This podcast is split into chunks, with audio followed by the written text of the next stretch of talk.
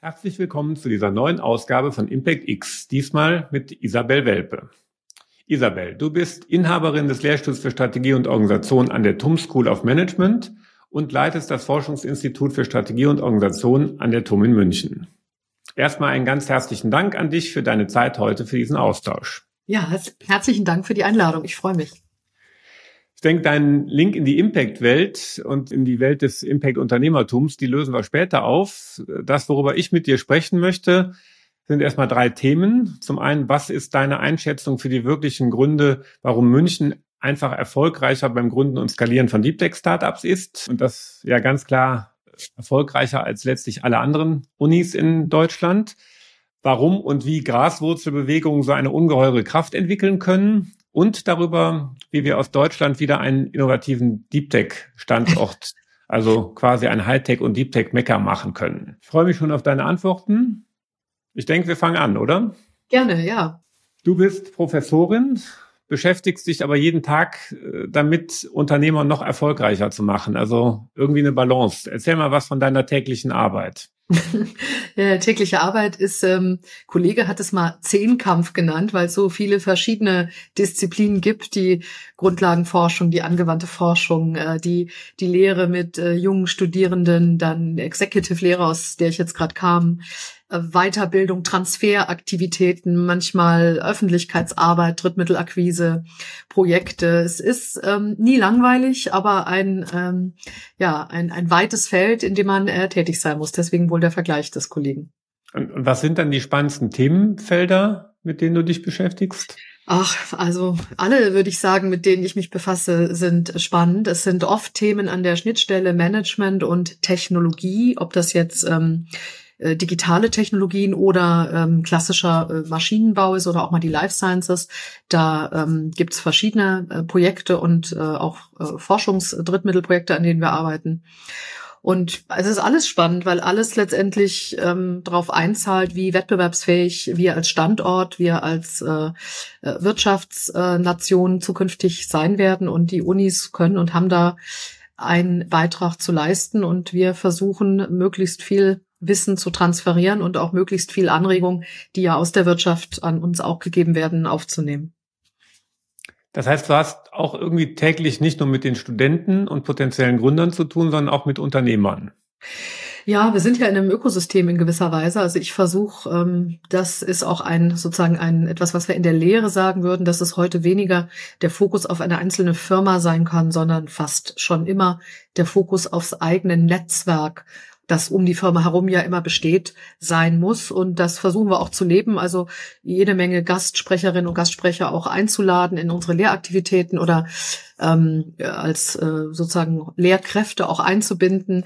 Das ist auch äh, eine tolle Sache. Ich kann mich erinnern, ich hatte mal einen, ich glaube, kanadischen Studenten getroffen ähm, äh, im, im, in der TUM-Gebäude und der sagte zu mir, das ist ja fantastisch. Ich komme gerade von einem DAX-CEO, der gerade gesprochen hat und gehe jetzt zum nächsten. Und da hat er mich gefragt, wie kann das sein? In Kanada haben wir das nicht. Und das ist ja toll, äh, dass ihr das hier bietet. Und so ist es auch. Ähm, manchmal vergisst man das, weil das bei uns schon ja üblich ist, dass wir viel mit Praktikern und der Praxis zusammenarbeiten. Aber in der Tat, äh, wie du gesagt hast, äh, versuchen wir das Ökosystem eng an uns zu binden und auch viele Impulse aus, aufzunehmen aus dem Ökosystem.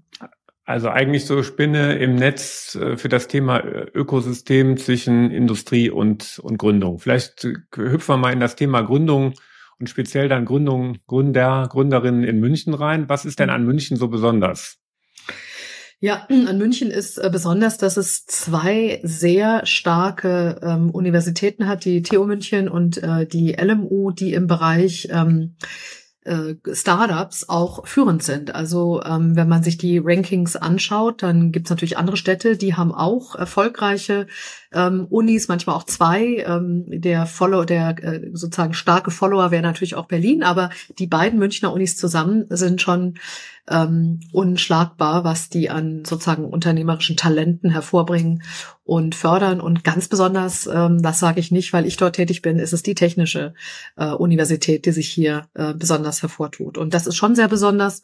Dann ähm, ist das Zweite, hast du auch schon angesprochen, das Thema Deep Tech. In der Tat, auch hier äh, liegt München beziehungsweise die TU München ganz weit vorne, wenn man sich die Deep Tech als Deep Tech klassifizierten Startups ähm, mal ansieht, zum Beispiel in der Datenbank Dealroom, ist das ganz eindeutig so und zwar in jedem Bereich, ob das Enterprise Software ist oder Gesundheit oder Fintech, äh, äh, ist München und hier insbesondere die die TU München ganz vorne. Und vielleicht der dritte Bereich. Ähm, weil ich auch einen persönlichen Bezug äh, zu diesem Bereich habe, ist das sogenannte CDTM, Center for Digital Technology und Management, eine ganz wunderbare Einrichtung. Äh, ich würde sagen, der erfolgreichste Accelerator oder Inkubator in Deutschland, vielleicht auch in Europa. Ähm, denn er ist erst 20 Jahre alt, dieser Inkubator, und äh, hat schon Startups äh, hervorgebracht, die externes Kapital in der Höhe von 6,6 Milliarden Euro eingesammelt haben bei einer Gesamtfinanzierung von circa 8 Millionen über die gesamten 20 Jahre hinweg. Das sollte Spitze sein im Verhältnis ähm, Return on Investment. Natürlich möchte ich aus deinem Munde noch was genaueres und noch ein bisschen mehr zum Thema CDTM erfahren, denn das war mir irgendwie klar, dass deine Sicht darauf ist, dass er nicht nur tolle Unis, die Unternehmertum, eine Frau Klatten, die großzügig das Ökosystem seit 20 Jahren unterstützt und mitgeholfen hat aufzubauen, sondern dass es eben auch noch was anderes im Ökosystem gibt aus deiner Sicht und das ist genau das CDTM. Was ist denn genau das Besondere an dem CDTM? Also einmal äh, würde ich sagen, ist das erste Besondere natürlich der Erfolg. Denn wenn man mal vergleicht, wie viel Unicorns entstehen, sozusagen pro investierten Euro, dann ist das, glaube ich, äh, nicht nur konkurrenzfähig international, sondern auch tatsächlich besser ähm, als internationale Vergleichs Programme in Stanford, äh, MIT, mit denen wir uns ja oft vergleichen, oft auch im Vergleich zurückfallen. Beim CDTM können wir da durchaus das Wasser reichen. Und der Erfolg ja, des, des CDTM aus meiner Sicht, das ist jetzt eine sicher subjektive Meinung von mir, ist, dass hier eine Struktur entstanden ist, die bottom-up ist und nicht top-down. Das heißt, dass wir im CDTM ermöglichen, sehr begabten Studierenden und Studierenden, äh, die sehr jung sind, äh, Entscheidungen zu treffen, an welchen Themen sie arbeiten, Schwerpunktsetzungen, die Studierenden und die Doktorandinnen und Doktoranden, die quasi die Managerin sind dieses Programms, erlauben wir ähm, ganz viel Entscheidungen zu treffen. Und das ist, glaube ich, ungewöhnlich, weil es gibt schon die Tendenz, Organisationen, selbst Startup, äh, Inkubatoren und Acceleratoren äh, eher wie ein Konzern zu führen, top-down, die Entscheidung dann von oben von älteren Personen weiterzugeben. Und zumindest zeigt das Beispiel CDTM, dass es auch klug sein kann, das Ganze bottom-up durchzuführen. Was genau ist es denn dann, wenn es irgendwie dann doch eine Anorganisation ist, also eigentlich nicht existiert? Erklär ja. mal. Also das heißt, ich ja. kann als Student daran teilnehmen. Wie viele sind das pro Jahr? Nicht viele. Weiterbildungs äh, das Interessante ist, es ist gar nicht als Inkubator gegründet, es ist ein Weiterbildungsstudiengang. Man kriegt auch ein, äh, noch einen, einen Abschluss dazu. Man kann sich darauf bewerben. Voraussetzung ist, dass man Student oder Studentin an einer dieser beiden Münchner Unis äh, sein muss. Studiengang ist egal. Alle Studiengänge können sich bewerben. Und äh, zweimal im Jahr gibt es Bewerbungsrunden, auf die man sich bewerben kann. Es ist sehr, sehr kompetitiv. Ähm, die Auswahl, wie ich eben schon schilderte, machen nicht Professorinnen und Professoren oder das Board of Directors, sondern es machen die Studierenden zusammen mit den Doktorandinnen und Doktoranden. Und man kann ja nur sagen, bislang haben sie sehr gut ausgewählt, denn der Erfolg spricht ja, ja. spricht ja für sich. Genau, das heißt, ich bewerbe mich als Student eines Studienganges mit einem Gründungsvorhaben. Nee, musst dich gar nicht beim Gründungsvorhaben bewerben, kannst das bestimmt erwähnen, aber du bewirbst dich als Person, deine Motivation, was du einbringen willst. Credits kriege ich nicht? Studiengang. Ist ein, ist ein extra Studiengang. Du wirst auch noch einen äh, okay. Abschluss kriegen dann dazu. Mhm. Was müssen die Studierenden dafür investieren? Zeit, vor allem Zeit und äh, Energie, denn man muss ein paar Kurse ähm, zusätzlich zum ja regulären Studium durchführen und äh, natürlich sich klar parallel. Der normale Studiengang geht weiter und ich mache es on top. Ja, genau. Also Zeit muss man investieren. Genau, machst du on mhm. top. Dann gibt's neben den Studien ähm, natürlich noch soziales Engagement. Also äh, One for All, All for One könnte man vielleicht die Com Community und die Kultur beschreiben. Also soziales Engagement im Bereich der Weiterentwicklung, Auslandssemester, äh, Orientierungswochen junger Studierender. Ein wirklich auch besonderes Merkmal des CDTM ist eine unglaublich starke Alumni-Kultur, die es ganz selten noch gibt in, in Deutschland. Ähm, und das hat zu tun mit dem intensiven Zusammenleben, teilweise auch zusammen, äh, ja, äh, gemeinsam sozusagen am Center in, in intensiven Phasen übernachten, äh, arbeiten. Wo, wofür steht CDTM? Für Center for Digital Technology and Management. Das ist ja schon ganze Reihe von Jahren her. Ist das heute immer noch der Kern wirklich, äh, dass es um Digitalisierung geht? Oder ist das heute dann doch ein bisschen mehr auch in, fast in Richtung Deep Tech? Hat sich ja. das weiterentwickelt? Ja, also es ist, glaube ich, schon ein starker Kern. Ähm, viele ähm, B2B SaaS-Firmen sind äh, entstanden am CDTM, mhm. aber es gibt keine disziplinären Einschränkungen. Alle Fächer können sich bewerben, alle Fächer sind auch schon ausgewählt worden und dann hängt es ein bisschen natürlich ab für die Themen, die Studierende sich dann äh, auswählen. Das Besondere am CDTM ist, dass im Studienprogramm interdisziplinär zusammengearbeitet wird. Also Ingenieurinnen mit Informatikern, mit vielleicht Designern, BWLern. Und das fördert natürlich Gründungen, weil man da schon ein komplettes Kompetenzportfolio vor sich hat.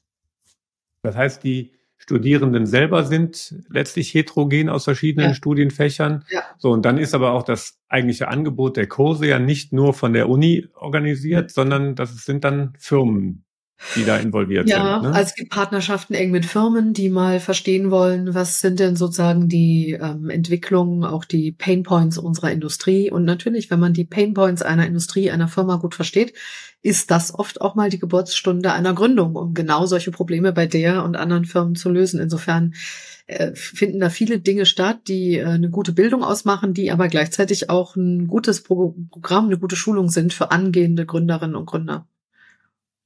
Mhm. Das heißt also direkt eigentlich, dass ein weiterer klarer Vorteil, den ja, glaube ich, die kompletten Unis in München haben, aber speziell dann CDTM, dass es eben einen sehr engen Ökosystemaustausch gibt mit anderen Unternehmungen. Ja, es gibt auch ein funktionierendes Ökosystem. Du hast es schon erwähnt. Das ist ja nicht nur CDTM alleine, sondern auch die Unternehmertum, äh, gefördert von äh, Frau Klatten, die jetzt auch ein ganz innovatives Format, die sogenannten Venture Labs, ins Leben gerufen hat, wo man mhm. äh, versucht, ganz gezielt auch Deep Tech anzusprechen und in jeder Fakultät, in jedem Studienprogramm auch dazu aufruft, Forschungsergebnisse oder Forschungsideen, die das Potenzial haben, kommerzialisiert zu werden, diesen Schatz äh, dann, dann auch zu heben. Und äh, insofern diese verschiedenen Programme, es gibt auch an der LMU äh, tolle Programme, ähm, aber dass an einem Standort eben so viele äh, verschiedene Programme und Ökosysteme und Nährböden entstehen, das ist sicher die Ausnahme in Deutschland und vielleicht allenfalls mhm. noch in ein, zwei anderen Regionen vorhanden. Bevor wir jetzt genau auf das Thema Deep Tech springen, glaube ich, kann ich so mit dem Blickwinkel, wo ich ja an der einen oder anderen Stelle drauf schaue, nämlich aus Aachen, noch einen Punkt sehen, der in München einfach wirklich anders ist, das das Thema Kapital und Zugang zum Kapital. Es gibt einfach eine ganze Menge VC-Fonds, PI-Funds, die eben aus München kommen, da gibt's Kompetenz und das ist in vielen anderen deutschen Städten, die coole Unis haben, wie auch Karlsruhe oder eben Aachen, einfach nicht der Fall. Da fehlt dann leider einfach was. Ne? Mhm, also insofern klar. ist das in München schon ein sehr vollständiges Ökosystem. Aber ich glaube, das ist ja so ein bisschen deine Nachricht. Neben all den tollen Eigenschaften, die das Gesamtökosystem bietet, ist es eben genau doch so ein bisschen Graswurzelbewegung, das, was von innen heraus mhm. kommt, was man die Studierenden selber machen lässt, was dann auch nochmal ein Unterschied ist. Ne? Ah, ich würde sagen, definitiv macht. ja. Mhm. Okay. Vielleicht so zum Abschluss hier von dem CDTM-Part. Magst du noch mal ein paar coole Namen nennen, wer da schon alles mitgemacht hat, außer dass du ja auch im Gründungsjahrgang mit dabei warst? Ja, das ist jetzt eine schwierige Frage, denn alle kann man ja nicht nennen und dann vergisst man jemanden. Also man kann auf die Webseite gehen, www.cdtm.de und gucken, wer ist das aktuelle CA. CA steht für Center Assistant Team. Das sind die Doktorandinnen und Doktoranden, die es mhm. betreiben quasi. Dann gibt's ein Board of Directors äh, von LMUTU aus verschiedenen Disziplinen da kann man gucken, wer sozusagen ein bisschen die Schirmherrschaft hält. Und natürlich haben wir bekannte Alumni-Firmen, jetzt ob es jetzt Personio sind oder Monzo, Tier, Trade Republic oder mhm. Forto. Ähm, das sind nur die bekannten Namen, weil sie eben den Unicorn-Status erreicht haben. Und ansonsten kann man relativ schnell auf, äh, auf LinkedIn eigentlich mal nach CDTM suchen und sieht, wer da eigentlich alles zu diesem tollen Ökosystem äh, dazugehört. Schon beeindruckend. Auf der einen Seite ja überregional gar nicht so bekannt. Ähm, Selbst regional. so richtig Werbung bekannt. in München muss man nicht dafür machen, weil ihr habt eh eigentlich jedes Jahr mehr als genug Bewerbungen und es gibt eben nur sehr begrenzte Plätze. Ne? Ja, absolut. Sehr, sehr, sehr kompetitiv. Äh, es ist selbst regional, finde ich, noch nicht so bekannt. Es liegt auch daran, dass äh, dem CDTM also Werbung irgendwie also fern ist. Es wird, man macht sein Ding, die lässt die Ergebnisse sprechen und gibt, glaube ich, relativ wenig ähm, Geld, Mühe, Zeit aus, äh, sozusagen die, die eigene Sache zu bewerben. Es ist bekannt in den entsprechenden Kreisen. Wir hören jetzt auch zunehmend, dass manche Studierende sich extra für ein Studium an eine der Münchner Unis äh, eingeschrieben haben, weil das ja eine Bewerbungsvoraussetzung ist fürs CDTM, damit sie das tun können. Und das ist dann, glaube ich, schon äh, ein toller Erfolg, wenn man so weit bekannt geworden ist, mhm. auch über München heraus. Ja, sehr, sehr sympathisch und ich finde nochmal ein neuer Blickwinkel auf das, was man sonst so alles von München gehört hat. Finde ich gut. Nächstes Thema, was ich gerne mit dir ansprechen würde, Deep Tech und Innovation bei Gründungen und in Unternehmen in Deutschland. In welcher Rolle siehst du denn Deutschland aus internationaler Perspektive als Deep Tech und Innovationsstandort? Mhm. Ja, es ist das schon altbekannte Lied. Wir haben, glaube ich, unbestreitbar sehr gute Forscherinnen und Forscher, sehr gute Forschung, die jeden internationalen Wettbewerb und Vergleich bestehen kann. Und wie schon seit einiger Zeit bekannt, ist das Problem eher in der Umsetzung zu sehen, in der Kommerzialisierung, in dem tatsächlichen Einbringen neuer, neuen intellektuellen äh, Eigentums in den Markt, um es in marktfähige Produkte zu überführen. Ob das jetzt der Technologietransfer ist aus den Hochschulen heraus in die ähm, schon etablierten Firmen oder ob es Technologietransfer in Form einer, einer Gründung ist. Das war und das ist zum Teil auch noch die sozusagen Stelle der Herausforderung für, für Deutschland. Ähm, was könnte man tun? Man könnte versuchen, die Verbindung zu stärken zwischen Hochschulen und ähm, ja, Wirtschaftsunternehmen im weitesten Sinn. Die sind manchmal vorhanden, sind aus meiner Sicht öfter nicht vorhanden. Und man kann beobachten, dass die sogenannten Hyperscaler-Firmen, die digitalen ja, Starfirmen, dass die immer schon extrem enge Bindungen, Beziehungen gepflegt haben an die Forschung. Mhm. Macht ja auch Sinn, weil an der Forschung wird vieles erarbeitet, was die eigene Entwicklungsabteilung dann vielleicht nicht mehr neu denken muss. Und ähm, das kann man auch äh, deutschen Firmen nur zurufen. Äh, schaut nach Wegen, in einem engen, informellen, regelmäßigen Austausch zu sein mit den Forscherinnen und Forschern mhm. eurer Hochschulen und Unis. Müssen wir befürchten, dass die besten Forscher und auch Gründer auswandern und nicht mehr wiederkommen? Ja, die Gefahr besteht immer. Es gibt eine ganze Reihe übrigens von jungen Studierenden, manche gründen, manche aber auch nicht, die sich tatsächlich auch äh, damit befassen, in welche Länder man gut auswandern kann. Ähm, also nehme ich schon wahr, dass Studierende sich nicht gebunden fühlen, für immer in, in einem Land zu bleiben. Äh, ganz sicher ist es so, dass ein großer Teil von Europa ähm, und manchmal gehört Deutschland dazu, manchmal nicht, Netto-Exporteure sind von äh, Talenten im Bereich Gründung, mhm. aber auch im Bereich Forschung. Und die ähm, exportieren in zwei Länder, Schweiz und äh, die Vereinigten Staaten von Amerika, vor allem in die Vereinigten Staaten von Amerika. Jetzt äh, in einer Studie, die wir 2021 gemacht haben, war Deutschland ganz knapp äh, jetzt mal mal Netto-Importeur auch von Talenten, aber äh, in keiner Weise in ähnlich vergleichbarem Ausmaß wie mhm. das ähm, die Vereinigten Staaten sind, so mal als als Referenzpunkt. Die circa die Hälfte der Doktorandinnen und Doktoranden in den USA kommt und hat keinen amerikanischen Pass und auch mhm. die Hälfte der ähm, Unicorn-Gründerinnen und Gründer hat keinen amerikanischen Pass. Ähm, also man kann sagen, die, das Innovationsökosystem der USA würde wahrscheinlich zusammenbrechen ohne die Zufuhr äh, von talentierten Menschen ohne äh, zum, zunächst mal amerikanischen Pass in die USA. Und darüber kann man natürlich schon nachdenken, ob man vielleicht ähm, da den USA auch mal Konkurrenz machen könnte oder sollte. Da hast ja bei uns auf dem GMM ganz interessante Fakten berichtet. Was mir da so hängen geblieben ist, mhm. war so die Antwort auf die Frage, was wollen junge Menschen in Deutschland denn überhaupt werden? Dann mit, mit der Berufsausbildung. Ja, ist jetzt eine, eine Studie von Ernst Young, ist auch schon äh, fünf Jahre jetzt alt, aber da wollten die meisten tatsächlich als Traumberuf, haben sie angegeben, Beamter, ja. Ähm. Mhm. Und, und wie sehen wir selber unsere Zukunft als Deutsche?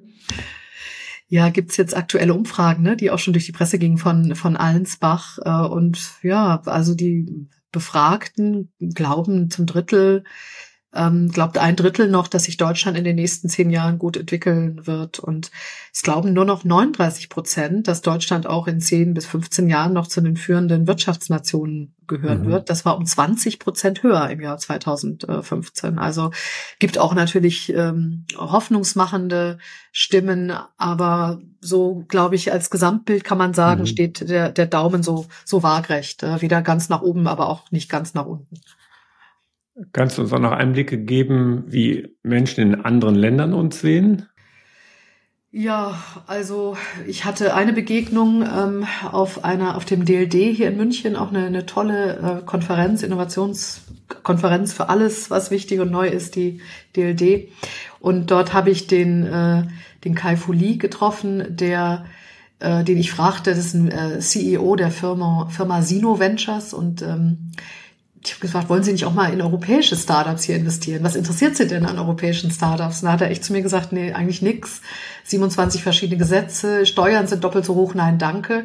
Aber dann hat er auch bei mir nachgefragt, ob wir nicht in Kontakt bleiben könnten zu den ähm, Abschluss sozusagen Ergebnissen, äh, die aus der Uni auch kommen und hat auch anerkannt, äh, ja, was wir beide eben ja auch schon vorhin besprochen haben, dass also in Forschung und Ausbildung wir ein super Standort sind. Und das, ne, manchmal denke ich, ist eigentlich nur noch ein kleiner Schritt, äh, der aber anscheinend nicht einfach ist für uns es wirklich dann auch zu übersetzen, selber in Gründung hier zu übersetzen, ähm, die dann auch wachsen können. Gibt viele Gründe. Einer ist natürlich auch Kapital. Ähm, wie viel Kapital ist in Deutschland, Europa vorhanden? Das wisst ihr, weißt du besser wie ich. Ähm, gibt natürlich Hemmnisse auf äh, rechtlicher, bürokratischer Seite auch. Aber ich denke immer, das Wichtigste ist das Humankapital, also das Wissen, die Fähigkeiten, weil das wahrscheinlich, wenn es nicht da ist, ganz schwer zu ersetzen ist. Das andere kann man wahrscheinlich eher noch verändern und beheben.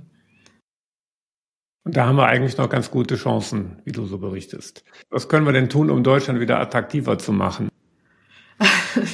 Gute Frage, ja. Ähm, ich würde immer die Leute fragen, für die wir es attraktiver machen wollen. Ähm, ich glaube, es ist ja nicht unattraktiv, äh, all in all. Das kann man ja nicht sagen. Ein Blick, den ich auch von dir so ein bisschen mitgenommen habe, war, ein bisschen mehr Seltsamkeit vielleicht wagen und uns trauen?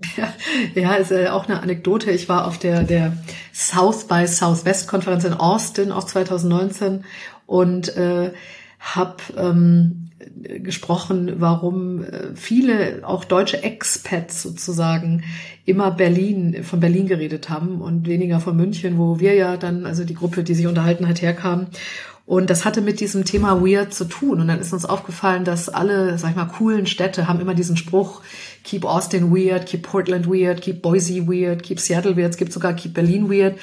Und das hat wahrscheinlich äh, zu tun, gibt auch sozusagen Erklärungen aus der Forschung, dass die am begehrteste, die begehrteste Klasse, die man heute anzuziehen versucht als Land, als Stadt, das ist die sogenannte kreative Klasse. Dazu gehören ja auch Coder, also alle Wissensarbeiter sind eigentlich Teil der, der kreativen Klasse. Und wenn man die befragt, dann sagt diese kreative Klasse, sie will oder sie wertschätzt Individualität, Meritokratie, aber auch Diversity und Offenheit. Und das Signal, äh, so nennt das der Forscher Florida, non-standard people are very welcome welcome here. Und da muss man sich natürlich als Unternehmen, aber auch als Region oder Land fragen, senden wir denn dieses Signal, ähm, weil es für die kreative Klasse ein, ein ganz wichtiges ist. Und wenn die, die drei zusammenkommen, also Talent, Toleranz, Technologie, dann entsteht sehr viel Kreativität und aus Kreativität entsteht Innovation und Wirtschaftskraft. Sag mal, das ist ja, glaube ich, eine Antwort darauf, dass wir eigentlich nicht mehr divers werden sollten, sondern uns vornehmen sollten, seltsamer zu werden, moviert, weil dann wird man automatisch diverser. Das ist ja eigentlich, eigentlich ist es eine Folge und wir sollten uns nicht die Folge vornehmen, sondern eigentlich die Ursache, oder? Ja, könnte man so sagen, ja. Ja, also es ist zumindest dieses Signal, ihr könnt alle come as you are. Und in, in München würden wir dann eher sagen, nicht keep Munich weird, sondern make Munich weird? Ja, wir haben uns dann gefragt, sollen wir jetzt sagen, keep Munich weird? Dann haben wir alle gelacht, weil Munich ist ja nicht weird, also müssen wir einen Schritt vor anfangen, make Munich weird. Und der Slogan, wir sind wir ganz stolz drauf, der lautet äh, Virtuo, also sowas Bayerisches noch mit drin. Ne?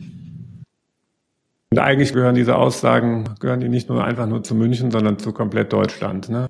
Ja, also es schadet nicht. Ja. Ja, dann gibt's ja noch so ein, ist ja nicht unbedingt ein Spezialthema vom Thema Deep Tech, aber etwas, wo ja gerade auch nochmal darüber diskutiert wird, das KI. Wo stehen wir denn damit in Deutschland? Ja, ich finde, in Deutschland und übrigens ganz Europa hat man das Thema früh erkannt und auch früh auf KI gesetzt. Also viel ähm, Forschungsanträge ausgeschrieben, viele Professuren ins Leben gerufen. Also da stehen wir, was ähm, wieder mal Wissensgenerierung, Forschung angeht, finde ich sehr, sehr gut da. Auch im internationalen Vergleich ist ist wieder das Thema äh, Kommerzialisierung. Findet man kluge Regulierung, die dann nicht ähm, die Wettbewerbsfähigkeit behindert, sondern äh, Wertschöpfung äh, erhöht. Und da, glaube ich, wird gerade auf deutscher, aber auch europäischer Ebene ähm, darum gerungen, wie wird der EU AI Act äh, am Ende am Ende aussehen und wie wird er von den Unternehmerinnen und Unternehmern wahrgenommen werden. Unsere Kernkompetenz wird von den Chinesen und Amerikanern ja im Bereich der Regulierung gesehen. Wie siehst du das? Ja, ja, Paul Graham hat ja diesen Scherz gemacht, ne? Let's have a party. Amerika äh, bringt die Software, äh, Asien bringt die Hardware und die EU bringt Regulierung. Ja. Wie, wie hängt das vielleicht auch damit zusammen, was wir für eine Vorstellung von Arbeit haben? Stichwort New Work. Ja, ich meine, ich, wenn ich an New Work denke, hatten wir auch gerade wieder die Forderung ähm, jetzt äh, auch zum Tag der Arbeit nach der äh, Vier-Tage-Woche ähm, bei, bei Lohnausgleich. Ich denke schon länger bei dem Thema, äh, wie wichtig Innovation ist, auch gerade für etablierte Unternehmen. Denn wenn ich nicht innoviere, ja, was bleibt mir denn als Unternehmer, wenn die Margen unter Druck kommen? Ähm, und ich habe keine Innovation, die ich am Markt platzieren kann, wofür ich eine höhere Marge durchsetzen kann, dann bleibt mir ja eigentlich nur Druck zu machen, den Leuten zu sagen, arbeitet schneller, arbeitet noch effizienter, holt das Letzte aus den Wertschöpfungsketten noch heraus. An sich gut, dass man Ineffizienzen beseitigt, aber das ist natürlich endlich, ja, wie so ein Drops, den ich mir in den Mund stecke, der ist irgendwann gelutscht und dann gibt's keine Effizienzreserven mehr. Und ich denke oft beim Thema New Work, auch wenn man liest, was die Präferenzen sind, wir haben viel Stress, ja. Wir haben viel im Wettbewerb gestanden, im Versuch, noch effizienter zu werden, noch billiger zu werden. Und ähm, ja, ich würde mich freuen, wenn der Fokus auch mal nicht nur auf Effizienzexzellenz oder Prozessexzellenz äh, ginge, sondern auch mal auf Innovationsexzellenz. Also wirklich ganz neue Produkt-, Technik-, Marktkombinationen auf den Markt zu bringen, vielleicht auch in Form neuer Firmen, die dann groß zu machen, weil wir haben so wenig Gründungen, die auch hochskalieren. Und das heißt im Umkehrschluss aber auch, wir sind eigentlich darauf angewiesen, dass die jetzt etablierten Firmen ähm, den digitalen Wandel bewältigen. Und das geht, glaube ich, oft mit, mit doch mit hohem Druck und Stress äh, einher. Und daher kommt dann der Wunsch auch, den man ja immer mal wieder liest, äh, dass schon Studienabgänger sagen, ich will maximal 30 Stunden die Woche arbeiten, ist ja alles legitim, gibt individuelle äh, Lebensentwürfe. Aber ich frage mich immer, wenn ich es lese, ob es nicht auch eine Folge ist, dass wir versuchen, Wettbewerb mit Effizienz äh, und Prozessgestaltung zu bestreiten und nicht mit dem Thema Innovation. Mein Thema ist ja Impact-Unternehmertum. Ich betone dabei ja das Erfordernis für ein neues Verständnis, wie wir echte Probleme unseres Planeten wie Hunger, Krankheiten, aber auch unser CO2-Problem mit Hilfe von Innovation und Wirtschaft lösen können. Jetzt haben wir jetzt schon eine Menge über Innovation gesprochen und dann kommt ja die Frage auf, arbeiten wir wirklich an den richtigen Themen? Denken wir groß genug? Wie siehst du das? Sind die SDG für dich auch ein sinnvoller Rahmen, um Innovation in die richtige Richtung zu lenken?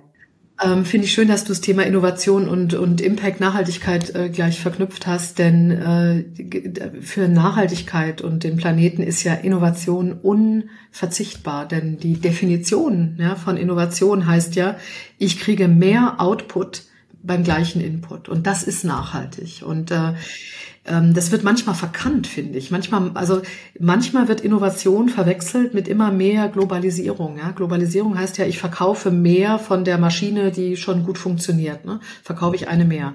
In einem bestehenden Markt und wir brauchen eigentlich ja neue Märkte. Genau, oder, oder ich erweitere den Markt, ne? dann mache ich Umsätze, das ist unternehmerisch natürlich äh, wichtig, aber es spart keine Ressourcen äh, in dem Sinn. Aber Innovation, und manchmal wird das so vermengt auch in der Diskussion, Innovation heißt ja, ich finde intelligentere, bessere Lösungen durch die Anwendung von Wissen und kann dann mehr des erwünschten Ziels, ob das jetzt Energie ist oder Reisegeschwindigkeit oder Lerngeschwindigkeit. Ja? Also ich kriege mehr Ergebnis für den gleichen Input an Zeit und Energie oder, oder Geld.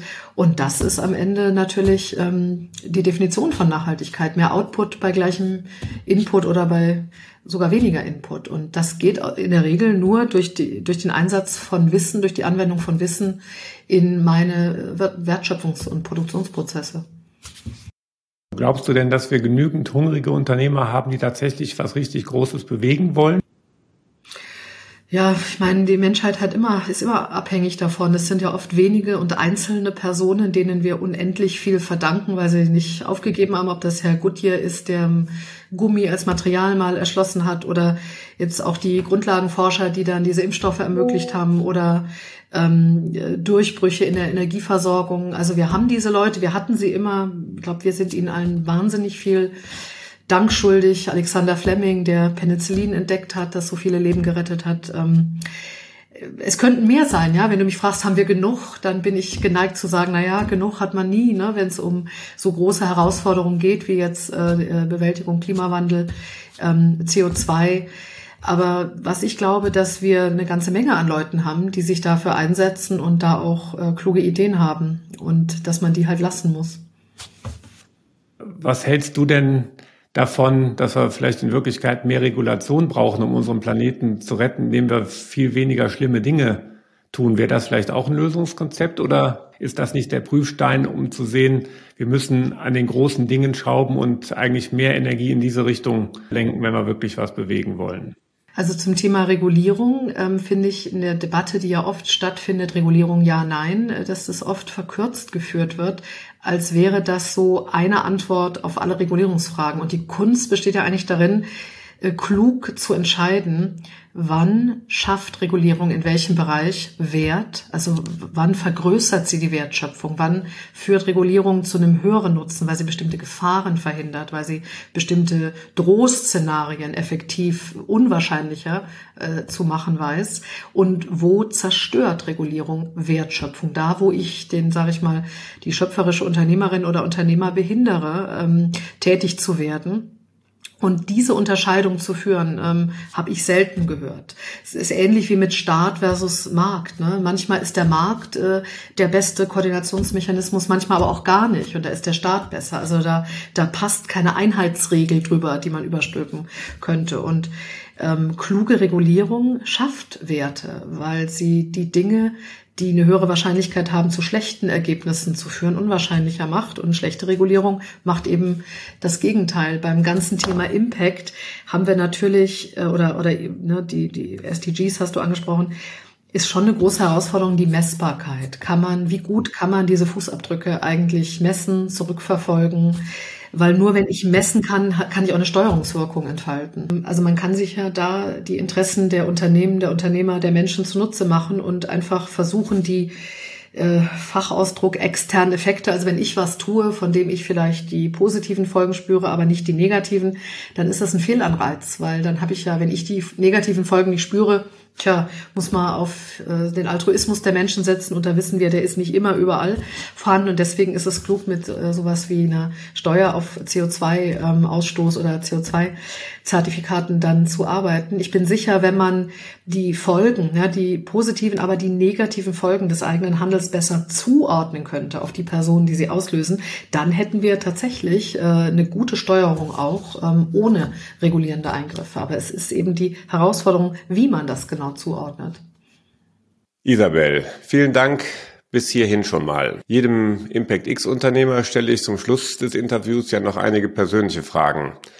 Da würde ich jetzt gerne zu übergehen und bin gespannt auf deine kurzen und knackigen Antworten. Die erste Frage, was ist dein nächster großer Schritt und wie misst du deinen persönlichen Erfolg dabei? Also es, ähm, ich weiß nicht, ob du es gesehen hast. Wir haben äh, auch mal tatsächlich ähm, uns überlegt als Forschungsgruppe, was sind denn unsere Leitmotive? Und wir haben auch ganz dick auf unserer Homepage stehen, we want to do research and teaching with impact. Und das ist auch tatsächlich, wie ich mein, versuche, meinen Erfolg zu messen, etwas zu tun, was ähm, ja ein Unterschied macht äh, für die Gesellschaft, für die Wirtschaft, für die Unternehmen. Wir versuchen Forschungsthemen so zu vergeben, sie auch so aufzubereiten, dass sie anwendbar sind. Ähm, wir haben versucht, äh, alle Studierendenergebnisse auch in die Öffentlichkeit zu bringen, damit die nicht in der Schublade bleiben, sondern möglichst ihren Weg finden in die Anwendung. Und ich denke, Impact, äh, um, um genau darum geht es, etwas zu tun, was einen Unterschied macht. Wohin bringst du deine Organisation in den nächsten drei Jahren und in welchen Schritten? ähm, ja, wir haben jetzt schon die, die Schritte eigentlich festgelegt, eben Impact zu haben, interdisziplinär zu arbeiten, noch mehr zu verbinden, den Transfer aus der Forschung, ob das über Gründung ist in die Wirtschaft oder enge äh, Unternehmenskooperationen. Ich hatte auch mal überlegt, dass man für die Bereiche, die sich anbieten, ähm, auch für eine Gründung auch vielleicht so ein Programm überlegen könnte, Promotion und Gründung parallel, weil manches überschneidet sich ja. Marktforschung kann ich in ein wissenschaftliches Paper überführen. Ich kann aber auch Marktforschung nutzen, um eben den Markt für potenzielle Startup zu verstehen, um mehr Menschen auch die Möglichkeit zu geben, zu sagen, also ich nütze die Synergien, wenn mein Unternehmen äh, gut vorankommt, dann ne, steige ich halt da Vollzeit ein. Wenn es nichts wird, ähm, sozusagen ähm, bringe ich das Forschungsprojekt zu Ende. Das wäre vielleicht eine Situation, die noch mehr junge Menschen, auch äh, Studierende, Doktorandinnen, Doktoranden motivieren könnte, auch eine Gründung zu versuchen. Wen würdest du gerne kennenlernen und warum? ähm, wen würde ich gerne kennenlernen? Das sind so viele Leute. Ähm, ja, ich glaube, ähm, wo wir alle irgendwie auch hinterher sind, äh, zumindest die Studierenden, mit denen ich spreche, ist tatsächlich Herrn Musk mal zu gewinnen und einzuladen an die TUM. Ähm, wir haben mehrere Speaker-Series und vielleicht ähm, ja, klappt das ja noch bei einem Deutschlandbesuch in der Zukunft mal. Was war dein letztes großes Projekt oder Vorhaben, das du einstellen oder massiv ändern musstest? Ähm, was ich einstellen musste, da massiv ändern, da fällt mir gar nichts ein. Stefan, da fällt mir nichts ein. Also, ja, also ich überlege, vielleicht mal ein Forschungsprojekt, wo die Ergebnisse nicht rauskamen. Was hast du aus deinem letzten großen Fehler gelernt? aus meinem letzten großen Fehler habe ich gelernt, ähm, dass man ja, ist eigentlich kein Fehler, ja, ein Forschungsprojekt, wo die Ergebnisse nicht so herausgekommen sind, wie wir die Hypothesen gestellt haben, dass man halt bei der Forschung äh, nicht seine sozusagen Eier zählen soll, bevor sie gelegt sind. Also Forschung ist halt Forschung, das unterscheidet sie von anderen Vorhaben, weil man eben nicht weiß, was rauskommt und das nochmal so zu verinnerlichen und zu akzeptieren. Und auch an die Jungen, das ist eben kein Scheitern, sondern das ist Forschung. Mit welchem Unternehmer sollte ich aus deiner Sicht als nächstes hier bei Impact X sprechen und warum? Unbedingt mit Steffi Czerny, falls du mit ihr noch nicht gesprochen hast, die Gründerin und CEO von der äh, DLD weil Steffi Czani eine ganz beeindruckende Person ist, die, ich weiß nicht, wie sie es schafft, äh, sozusagen Talent, in welcher Form und in welcher Domäne auch immer, früh zu erkennen, bevor das Talent seine, in Anführungszeichen, S-Kurve hochgeklettert ist. Sie hatte Mark Zuckerberg, Lady Gaga in München, bevor die so ganz bekannt und berühmt wurden. Und das ist doch eigentlich die Eigenschaft, die so ein richtig guter VC auch haben muss, früh die richtigen ähm, Talente zu erkennen und dann in sie zu investieren. Danke Isabel für deine Zuversicht und Einschätzung, dass wir den Planeten vielleicht doch noch retten können, wenn wir unser Potenzial als Menschheit besser entfaltet bekommen. Wiedersehen. Tschüss. War schön. Danke. Bleibt mir noch zu sagen, dass ich und mein Team offen sind für Feedback und Anregungen. Wir freuen uns über Mails an impactx.stefanfritz.de oder Kommentare direkt unter dem Video. Weitere Interviews mit Impact-Unternehmern gibt es auf dem YouTube-Kanal ImpactX, auf den üblichen Podcast-Kanälen sowie auf meinem Blog stefanfritz.de. Ich bin gespannt auf eure Rückmeldungen. Vielen Dank.